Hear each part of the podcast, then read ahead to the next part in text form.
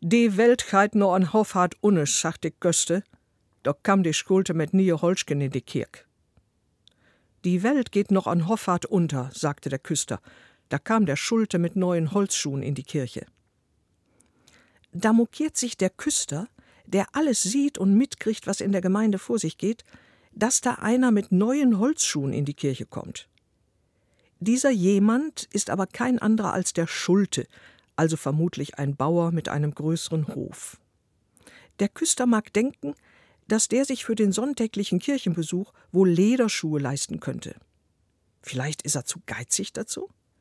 Geiz soll ja besonders häufig bei Besitzenden vorkommen.